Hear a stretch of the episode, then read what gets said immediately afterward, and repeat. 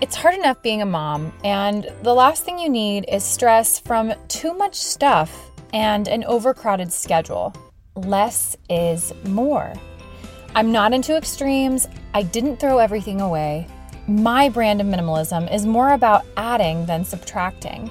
I hope you'll listen in, and my guest and myself can inspire you to think more and do with less. The Minimalist Moms Podcast, available wherever you listen to podcasts. Gifting is hard. This isn't news. But what might be news is that you can now send beer, wine, and spirits right to your friends and family with Drizly, the go to app for alcohol delivery. Which is good news because adult beverages are the only gift that no one ever returns. And Drizly's tailored experience lets you find the perfect drink for the occasion, no matter what it is. You'll save time by shopping a huge selection of drinks from wherever you are. You'll save money by comparing prices on said drinks across stores. And you'll get to spend more time sipping with your gifties. You know, if they're the sharing type.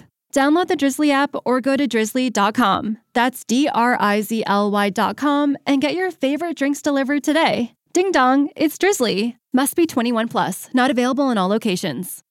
Welcome to the Edge of Sports podcast brought to you by The Nation magazine. I'm Dave Zirin. Great show for you this week. Let's hit it. A champion is bred from hard times, scarred mind standing on the ledge. The squad grind all time victory in spite of opposition. Welcome to competition. You pick a side, I pick a side, they pick a side. Take a knee against abuse, they rather you die. Pushing through dark tunnels, trying to shed light. The fight is on the moment we enter the game of life. Get it right before the whole thing gone dead. Let's go ahead and take it there. Meet me on the edge. Welcome to Edge of Sports, the TV show only on the Real News Network. I'm Dave Zirin, and we have on our program one of the best sports writers by any measure. I actually have a shelf in my house dedicated to his books. His name is Howard Bryant, and we're talking about where all the activist energy in the sports world has gone. I've also got choice words about the social cost of smartphone sports gambling becoming the economic lifeblood of the sports industry and in our segment, Ask a Sports Scholar, I've got Hofstra prof Brenda Elsey, whose research is about the development of women's soccer internationally, which is kind of timely given that this tournament is coming up you might know about called the Women's World Cup. But first, the author of The Heritage Black Athletes, A Divided America, and the Politics of Patriotism, and the forthcoming Kings and Pawns, Jackie Robinson and Paul Robeson in America. Ooh, I'm excited about that one. Howard Bryant. Howard Bryant, thanks so much for being here. Good to be here, Dave. All right, so just to background this critical conversation, I want to read a line you wrote in The Heritage. You wrote, The black athlete wanted to stick to sports. It was white America that would not let him. Could you explain that, please?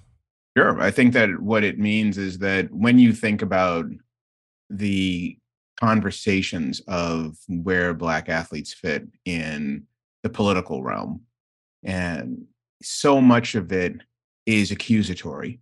So much of it is why won't you stop talking about politics and why do you have to ruin our games by talking about these things? And this isn't the place where for you to choose that this is uh, a topic that should be discussed. Now is not the right time. The historical mm. roots of all of this come from white America. It comes from the it comes from World War II. It comes from the 1936 Olympics. It comes from all of these different places where it was important that mainstream America hear from Black athletes that they supported the country Mm. It was the Jewish athletes who were starting a boycott, who wanted Black athletes to support them and join them in the 36 boycott of the Munich Olympics. And it was the Black athlete who was actually caught in the middle because there were athletes, there were Black athletes who sided and who were on the, you know, in support with the Jewish American athletes in boycotting the Olympics. And it was the mainstream press, the Westbrook Peglers of the world, who would write columns saying that the best way to show Hitler is for our guys to go over there and perform. This is politics. This isn't black athletes talking about their own rights. This is them being thrust into the political arena. It yeah. was Joe Louis. And once again, when we think about the the way that the United States government had been treating black soldiers, it was a segregated military. There were huge percentages of of uh, military thought in America that didn't even want to arm black citizens who were soldiers give them menial tasks, kitchen, mess, all of that stuff. That they were going to, you know, swab the decks. Do not give them guns. And so then what do we see?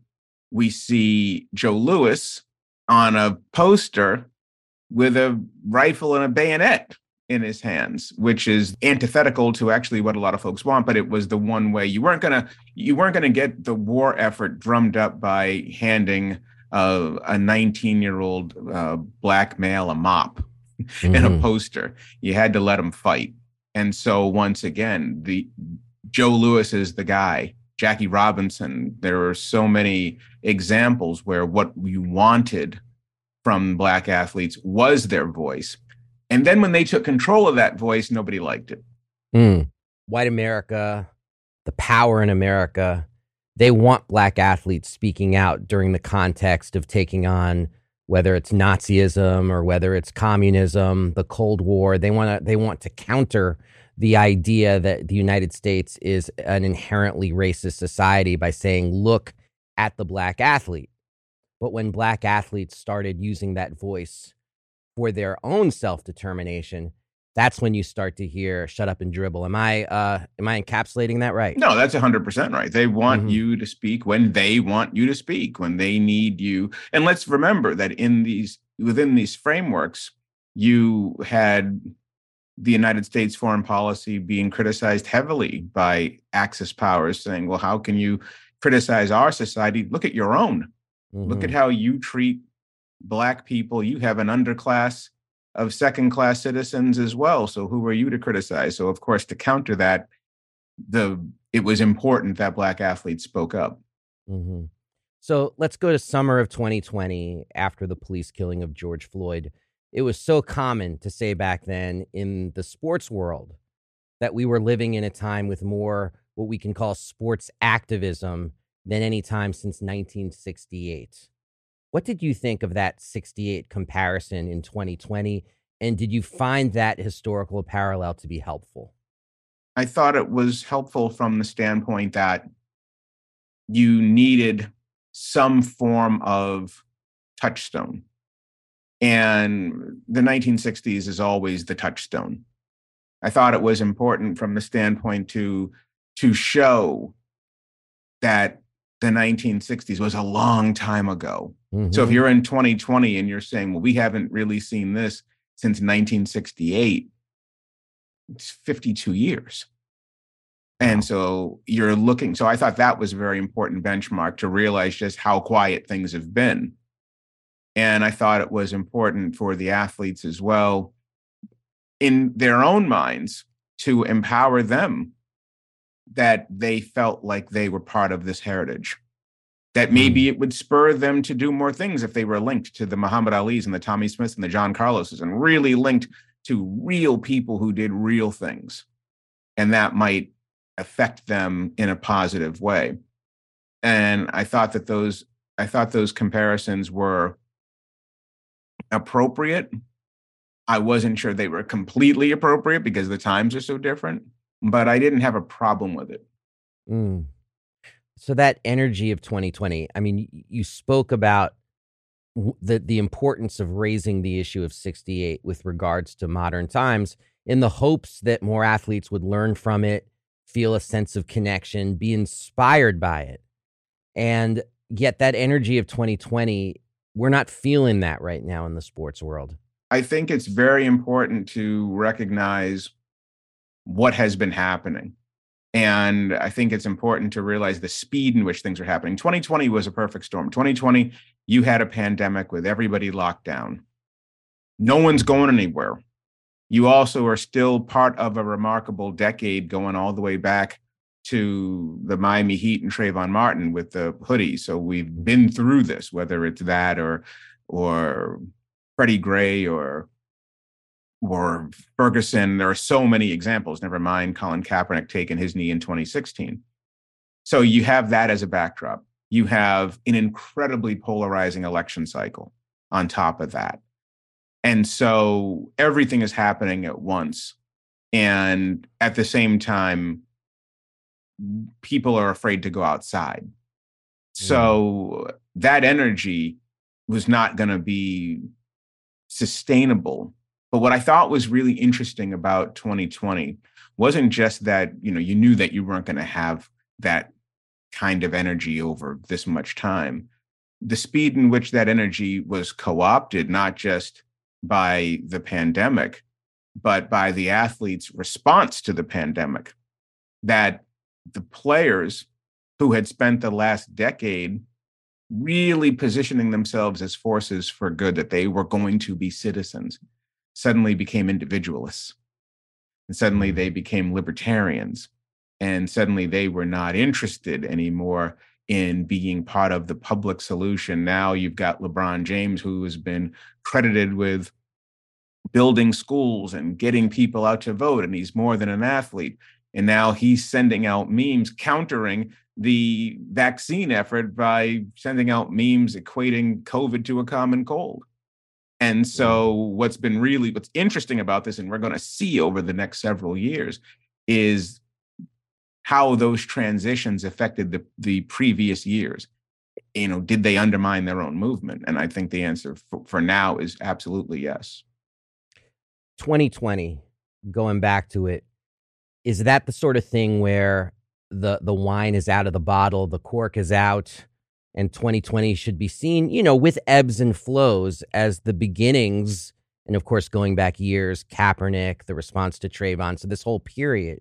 Should we look at it as the beginnings of something that, with ebbs and flows, is now part of the sports landscape?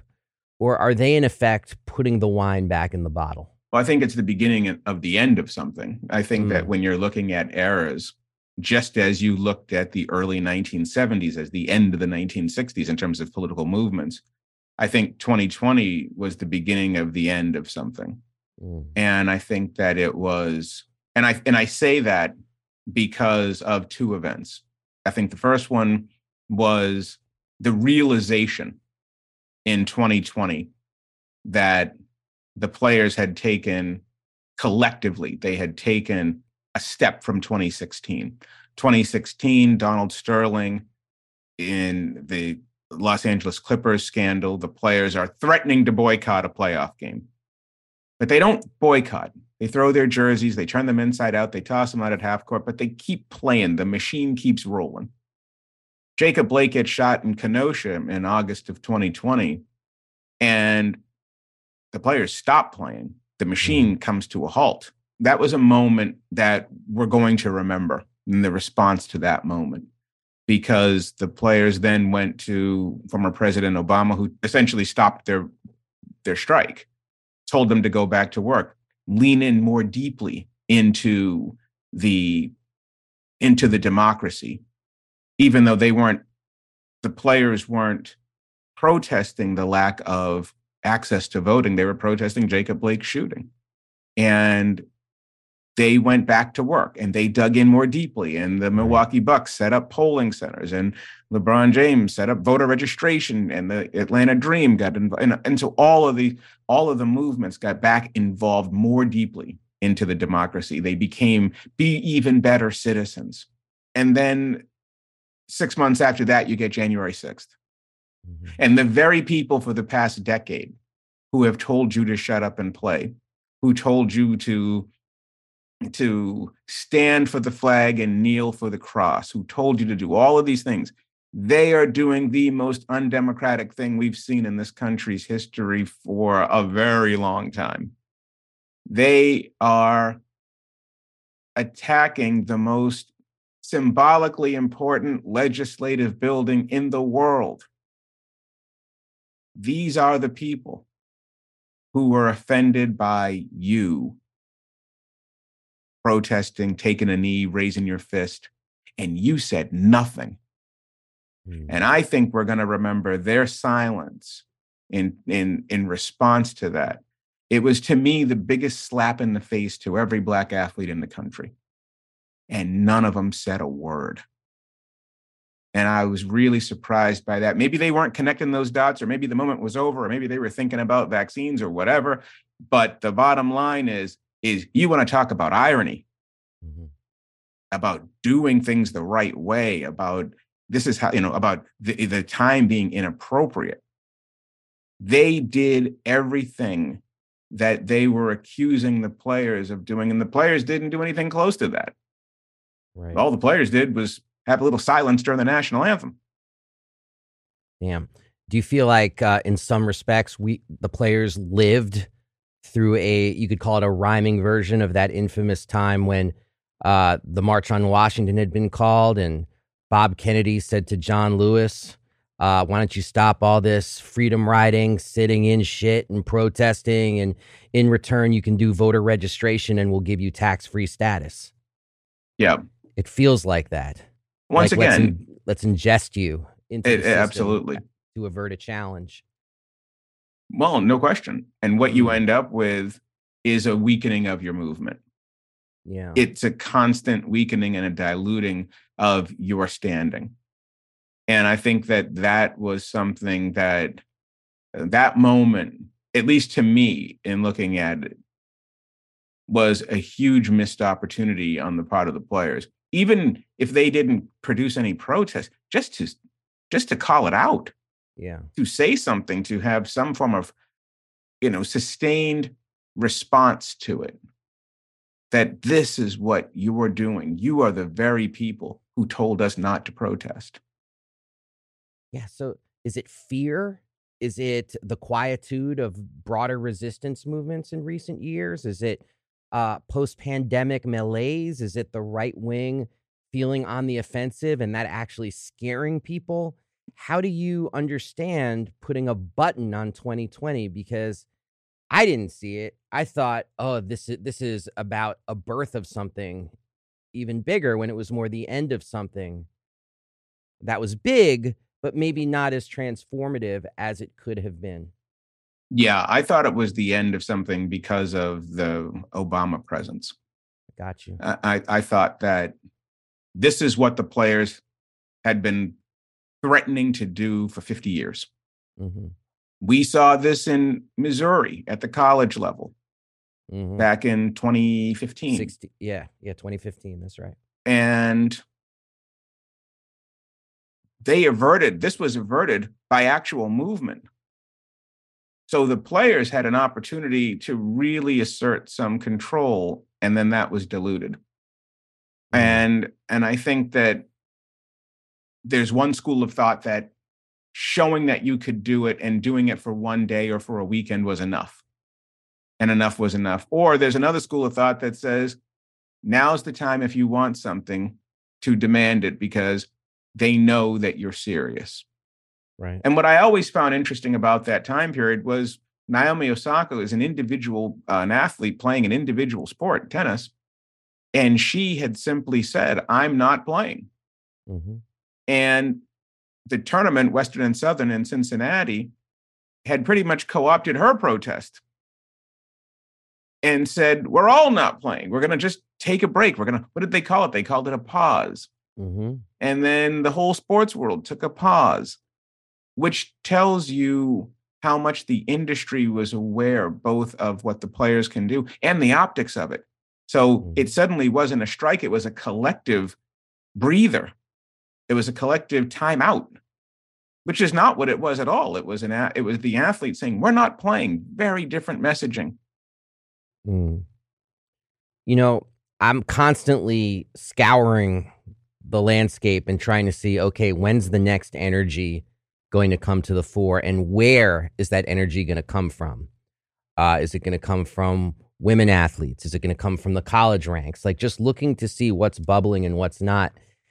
And I'd like to say that because the attacks on the right have been so intense against transgender athletes, that you might see some broader solidarity in the sports world. The whole anyone can play, anyone should play slogan, which took took root about a decade ago, and you're not seeing that much at all. I mean, to me, one of the most poignant parts or sad parts of the recent NBA finals was uh, Heat players not really saying anything about the fact that the most ha- famous Heat player of all, Dwyane Wade, just had to leave the state of Florida because he didn't feel safe with his daughter. And the only person to say anything on the Heat about Ron DeSantis or anything was Udonis Haslem, who might have been playing in 1968. So you didn't get any of the leaders stepping up to saying anything about a governor who's basically on a wrecking mission of all marginalized communities in the state of Florida. That to me, the contrast of that to the Trayvon Martin response was pretty sharp. Well, once again, what do we always say in in sports? The smartest guy in the room is the guy with the biggest number of zeros on his paycheck. Who do mm-hmm. we follow? We follow the guys with the biggest number of zeros on his paycheck. So you look at the leaders of the Miami Heat in 2023 are very different than the leaders of the Miami Heat in 2012 and 2011. And so the question has always been for me are you how much are we asking of these athletes and is it foolish to ask that much of them? I could not disagree more that the transgender movement is going to be the spot. It should be because this is the reality for this new generation coming up but when you combine the religious elements to it when you combine the the the attacks you look at the legislation that is being passed in different places around the country whether it's montana or utah you know places that where this isn't even an issue per se it's just a mm-hmm. it's an mm-hmm. assault the right wing is always on the uh, offensive as we're seeing with the supreme court the best defense is a good offense you're constantly on the defensive to make it seem as though you're the aggrieved party i don't think the players are going to rally around this because i don't think the players know and I think you've got other athletes in the game who don't know what to say yet. They don't know how they feel. And you talk to them about their whole, all their notions of fair competition, et cetera. I don't think anyone uh, over there yet feels, and at least en masse feels comfortable taking a leadership position no, because the opportunities have been there to do that and they haven't. Mm-hmm. Yeah. And you mentioned the recent Supreme Court rulings uh, again, a, a large silence in the face of that, which becomes jarring when you start. And this is part of the problem, too, when we start looking to athletes habitually for the response, as opposed to looking to ourselves, looking to protest movements. Because I find myself getting caught in that trap. You start looking for athletes to say and do things that you don't see broader society playing in the hopes that they'll be ahead of the pack and leading. But that is a lot to ask from people who in 2023 a lot of them are corporations w- with legs. That's right. Well we can't have it both ways. You exactly.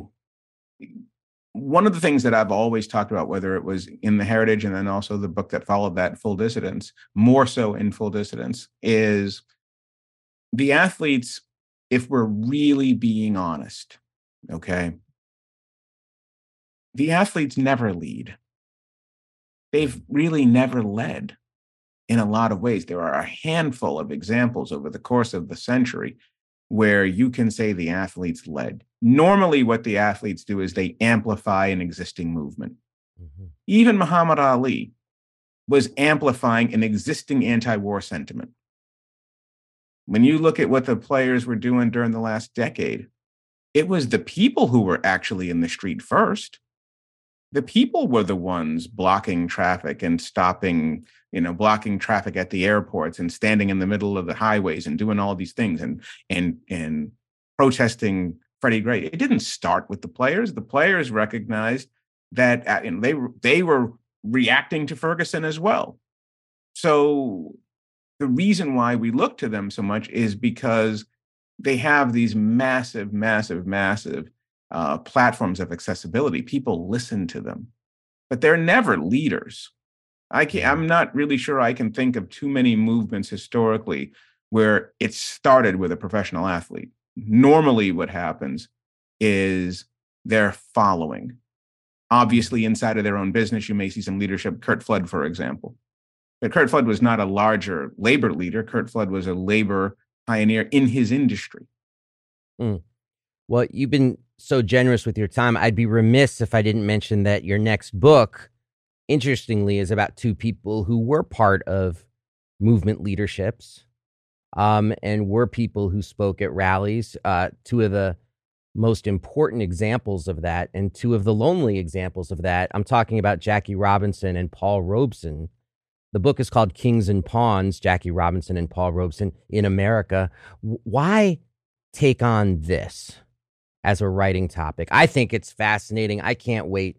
Can you speak a little bit about the highlighting of Robinson and Robeson when they came together, when they collided, and why you think that moment is so evocative? Yeah, well, I think, thank you for that. I think that the biggest reason for me is because of fascination with these two giants, and certainly fascination with Paul Robeson in terms of what we do to people in this country and how he has essentially been erased and erased from Black America in a lot of ways at the hands of Black America, which I'm very interested in um, exploring. I'm fascinated by this moment in time because the moments that we're in right now, and you're talking about Ron DeSantis and the political movement we're in now, is not that different in some ways from the hysterias of the 1950s and 40s and, and McCarthyism. So these two these two giants were obvious uh, and also for the writing that I've done over the course of my career it's always fascinated me that that moment July 18th 1949 when Jackie Robinson testified against Paul Robeson in front of the House Un-American Activities Committee has always been whittled down to a sentence that's a pretty damn big sentence. Yeah. That that this moment happened and i'm guilty of it myself and i've you know when i've written about it it's a, it's just a line. It's not just a line. What happened? And what happened to us? What happened to those two individuals? I think what this book really is about is how you have these two people who were essentially on opposite sides of a political spectrum wound up within 15 years on the same side of political disillusionment as Black Americans. And this is the story of that day and how they both ended up wounded pretty fatally by this country. Wow. So I'm imagining like an isosceles triangle. They start in two different places, but with some hope in humanity, if not in America, and they end up in a very similar place of you could call it a radical disillusionment. That's right. And that's I... exactly that's exactly what the project is all about and that's why I'm really excited about it because you look and you see all the opportunities and you get to pinpoint and that's what we do as writers and as as people who love history as well you pinpoint these moments as the great David Halberstam used to tell me all the time, you think about these intersections where history could have gone this way and his, or mm-hmm. history could have gone that way. You take those moments and you examine those moments, and it will tell you so much about where you are today. Wow. Howard Bryant, thank you so much for joining us here on Edge of Sports TV. I know you got a great book topic because I'm totally jealous that you're writing this. And I'm also like super excited and jealous. It's like some odd combination of emotions. So you got it going, man. I'm I'm I'm just proud to know you and proud you're writing this. Well, so thank I you. thank you and thank you for having me on, Dave. And all I can say whenever I think about this book is, I can't wait for it to be done. because exactly. now you're like in the middle of it and you're saying, okay, did I take on a little? T-? It's an incredible subject and it's mm-hmm. really, really fun. And, you know how that is when you have yes. a book project that you just love. It's a great subject every day is a joy. Uh, those rare moments where that happens when you're really in the sweet spot of loving something. Howard Bryant, thanks so much, man. I really appreciate you. No, my pleasure. Thanks, Dave. And now, some choice words. Okay, look, we need to talk about the new national pastime, sports betting. I'm old enough to remember, lo, the many years ago, when Pete Rose was banned for life from Major League Baseball for placing bets on his own team. I remember when Sports League said they would never put a team in Las Vegas because of the very physical proximity to legal gambling.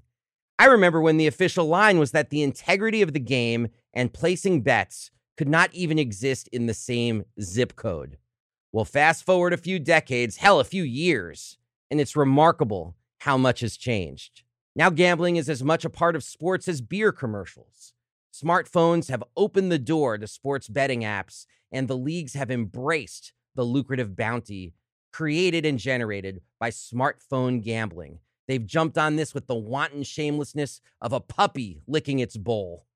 It's dizzying how quickly the commissioners have made this turn from gambling is evil to selling it to fans as all fun and Americana. I won't insult your intelligence by explaining this radical shift. It's money, a ton of it. But it's not just the league owners panting with their puppy bowls out. Sports media, like the trendsetter ESPN Sports Center and its tall, smoothly bald host, Scott Van Pelt, are always ready with a special sports betting segment. Also, the most esteemed commentators in the sports media world, like TNT's Studio Hoops team, led by Charles Barkley and Kenny Smith, now do their own giggly gambling bits. In other words, a massive portion of the economic lifeblood of pro sports, from the leagues to the top of the media food chain, is being underwritten by sports gambling. Actually, that's not quite right. It's being underwritten by fans making bets they overwhelmingly lose. It's a regressive tax on fans, sort of like the lottery, except with one vital difference it's privatized. So instead of money going to build roads or schools, it goes into the pockets of billionaires. Now, I know some, clearly most, will say it's all good, clean fun. But this isn't just about sports betting, it's about access to betting, and it's about the apps. Yes, anyone, especially in the digital age, can gamble whenever one likes. But there's something called a hassle cost that has been eliminated by the apps. Now, if anyone wants to lay down some money, there is no need to find a bookie or even navigate a casino website. Just swipe your finger, and as quickly as checking text messages, you are done. They have taken the most dangerous part of gambling, and I do speak from experience here, and that's that it's addictive. And they've combined it with that other great modern addiction, the smartphone. And for the leagues, it's been like cracking open Fort Knox. Now, the phone app giants do have a warning label for gambling addicts, but it's about as sincere as a lung cancer warning on a pack of smokes. The leagues do not care. And as long as the sweet dough trickles down to players and a now compromised media, no one else is going to raise a stink about this either. But as Neil Young wrote, the devil fools with the best laid plans. And wow, has old Satan fooled with the plans here because something incredibly predictable has taken place. The players are deciding in every violation of every league rule to place their own bets. As a result, the NFL has just suspended four more players for gambling. And they didn't get any slap on the wrist either. These players are suspended for the entire 2023 season. It's an incredibly harsh punishment for doing what everyone in the sports world is promoting, from the boss to the media interviewing these players after the game. The sports owners, let's be clear about this, are terrified that if fans think players are operating in a way that compromises the alleged integrity of the games, the financial hit could be catastrophic. That makes referees as well, who make a fraction of the players' salaries, particularly vulnerable to the allure of gambling, and players know it. The ugliest scene from the NBA season on the court was, for me, when Dallas Mavericks superstar Luka Doncic, late in a close game, started to make dollar signs with his fingers in the ref's face to indicate that he thought the fix was in. Expect more of that. So it's Vegas for the fans, owners, and media, and the Vatican for the players and the refs. And this is a recipe for future disasters. Players will gamble. The commissioner's office will hand out year long suspensions, and the media will get in deeper with gambling companies they should be covering instead of profiting from. The early sports organizers, way back in the late 19th century, were terrified of sports betting, fearful that fans would leave in droves if they felt like the outcomes were manipulated. A little more healthy fear, a little more introspection, a little more critical thinking, and a little less blind devotion to taxing fans would be a step in the right direction. But until there is a massive scandal, and that day is coming, we can only sit back and watch gambling swallow the sports world whole. We'll be back right after this with Ask a Sports Scholar. And now, in our segment, Ask a Sports Scholar, as promised, we have Dr. Brenda Elsey from Hofstra. How are you, Dr. Elsey? Good. Thanks for having me. Oh, thrilled to have you. And I can't think of anyone else I want to ask this question to more. As we approach the Women's World Cup, which we're all very excited about over here, how would you summarize the state of women's soccer in Latin America? I think uneven is a really fair fair word. You have amazing things happening in the professional leagues in Mexico, for example, which is breaking attendance records and has been for several years. And yet we won't see their national team. And yet, on the other hand, you have Colombian professional leagues in shambles, and we will see their professional team. So there's a lot going on, a lot of work being done at the grassroots level very little of that gets the glory it should. Um, so we're in a place where, you know, as always, you do not lack for talent, you mm. lack for support. Wow. You call it a corrupt system steeped in misogyny. Yeah. Could you speak to that? What what is it about the system that's steeped in mis- how does the misogyny operate to prevent full flowering of women's soccer? Oh, I, I mean that's that's like my life's work, Dave. Mm. Um, mm. It is a corrupt system, and it is one that requires misogyny, and mm. misogyny mm. requires like they work together. So what happens is things um, like the normalization of violence, the normalization of inequality happens through gender relations in Latin America. That really feeds into corruption, right? Lack of accountability, even the kind of promises that are made to young players of just, you know, we operate in this system. You will never get in trouble for anything. There is no accountability, right? And so I, I think the two work together. I don't think Latin America is uniquely misogynist. I don't think it's uniquely corrupt. It's just the place I study. And in this space, um, the two go hand in hand and women are also very powerful in terms of making the federation look good and making them look like they care about development but what's happening on the ground is very different mm. you just wrote an amazing article that i'll put out on the show's feed so everybody can read it it's called cafe con mala leche colombian women's football in crisis. Cafe con mala leche means coffee with spoiled milk. I was mm-hmm. hoping you could explain the title and the current state of affairs in Colombia? The Colombian team often comes with different kinds of nicknames related to coffee, cafeteras, las cafeteras. Mm. And of course, because Colombian coffee is such a national icon, you know, piece of identity that often goes with the team.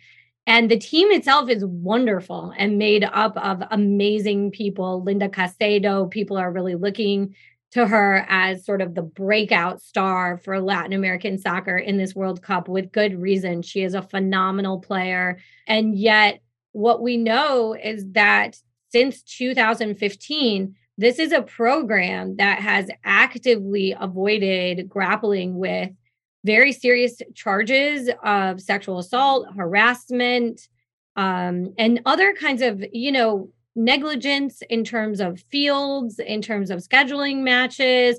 I mean it's a, a, really wide range. And and that's part of the problem is that you might say hey what's the big deal? Women don't get the same kind of fields.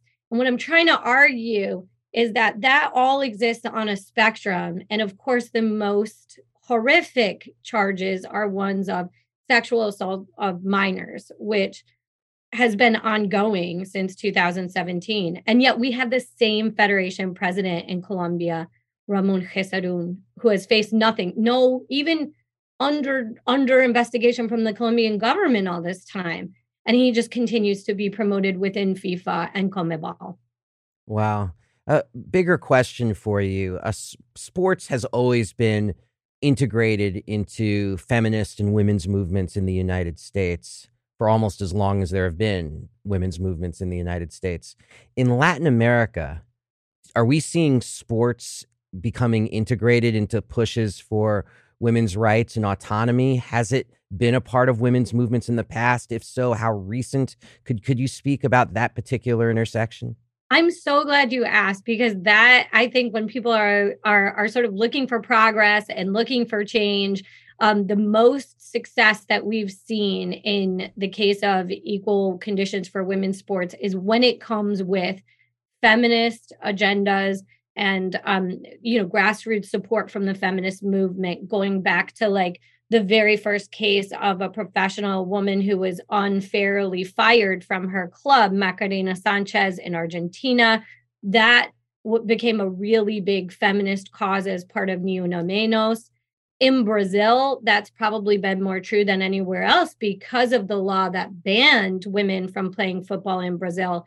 It was very early on a feminist cause. And, you know, so it hasn't been the athletes that aren't looking to be feminist, but the feminist movement itself, which was like in most places dominated by some some very elite Latin American women that were more interested in things like education, perhaps, and didn't really see sports always, not all of them, of course. I'm speaking very broadly as you know central to their cause but like right now you saw the brazilian women's team arrive they've been convoked and they come with a message of support for iranian women Mm-hmm. I saw that. That was that was incredible.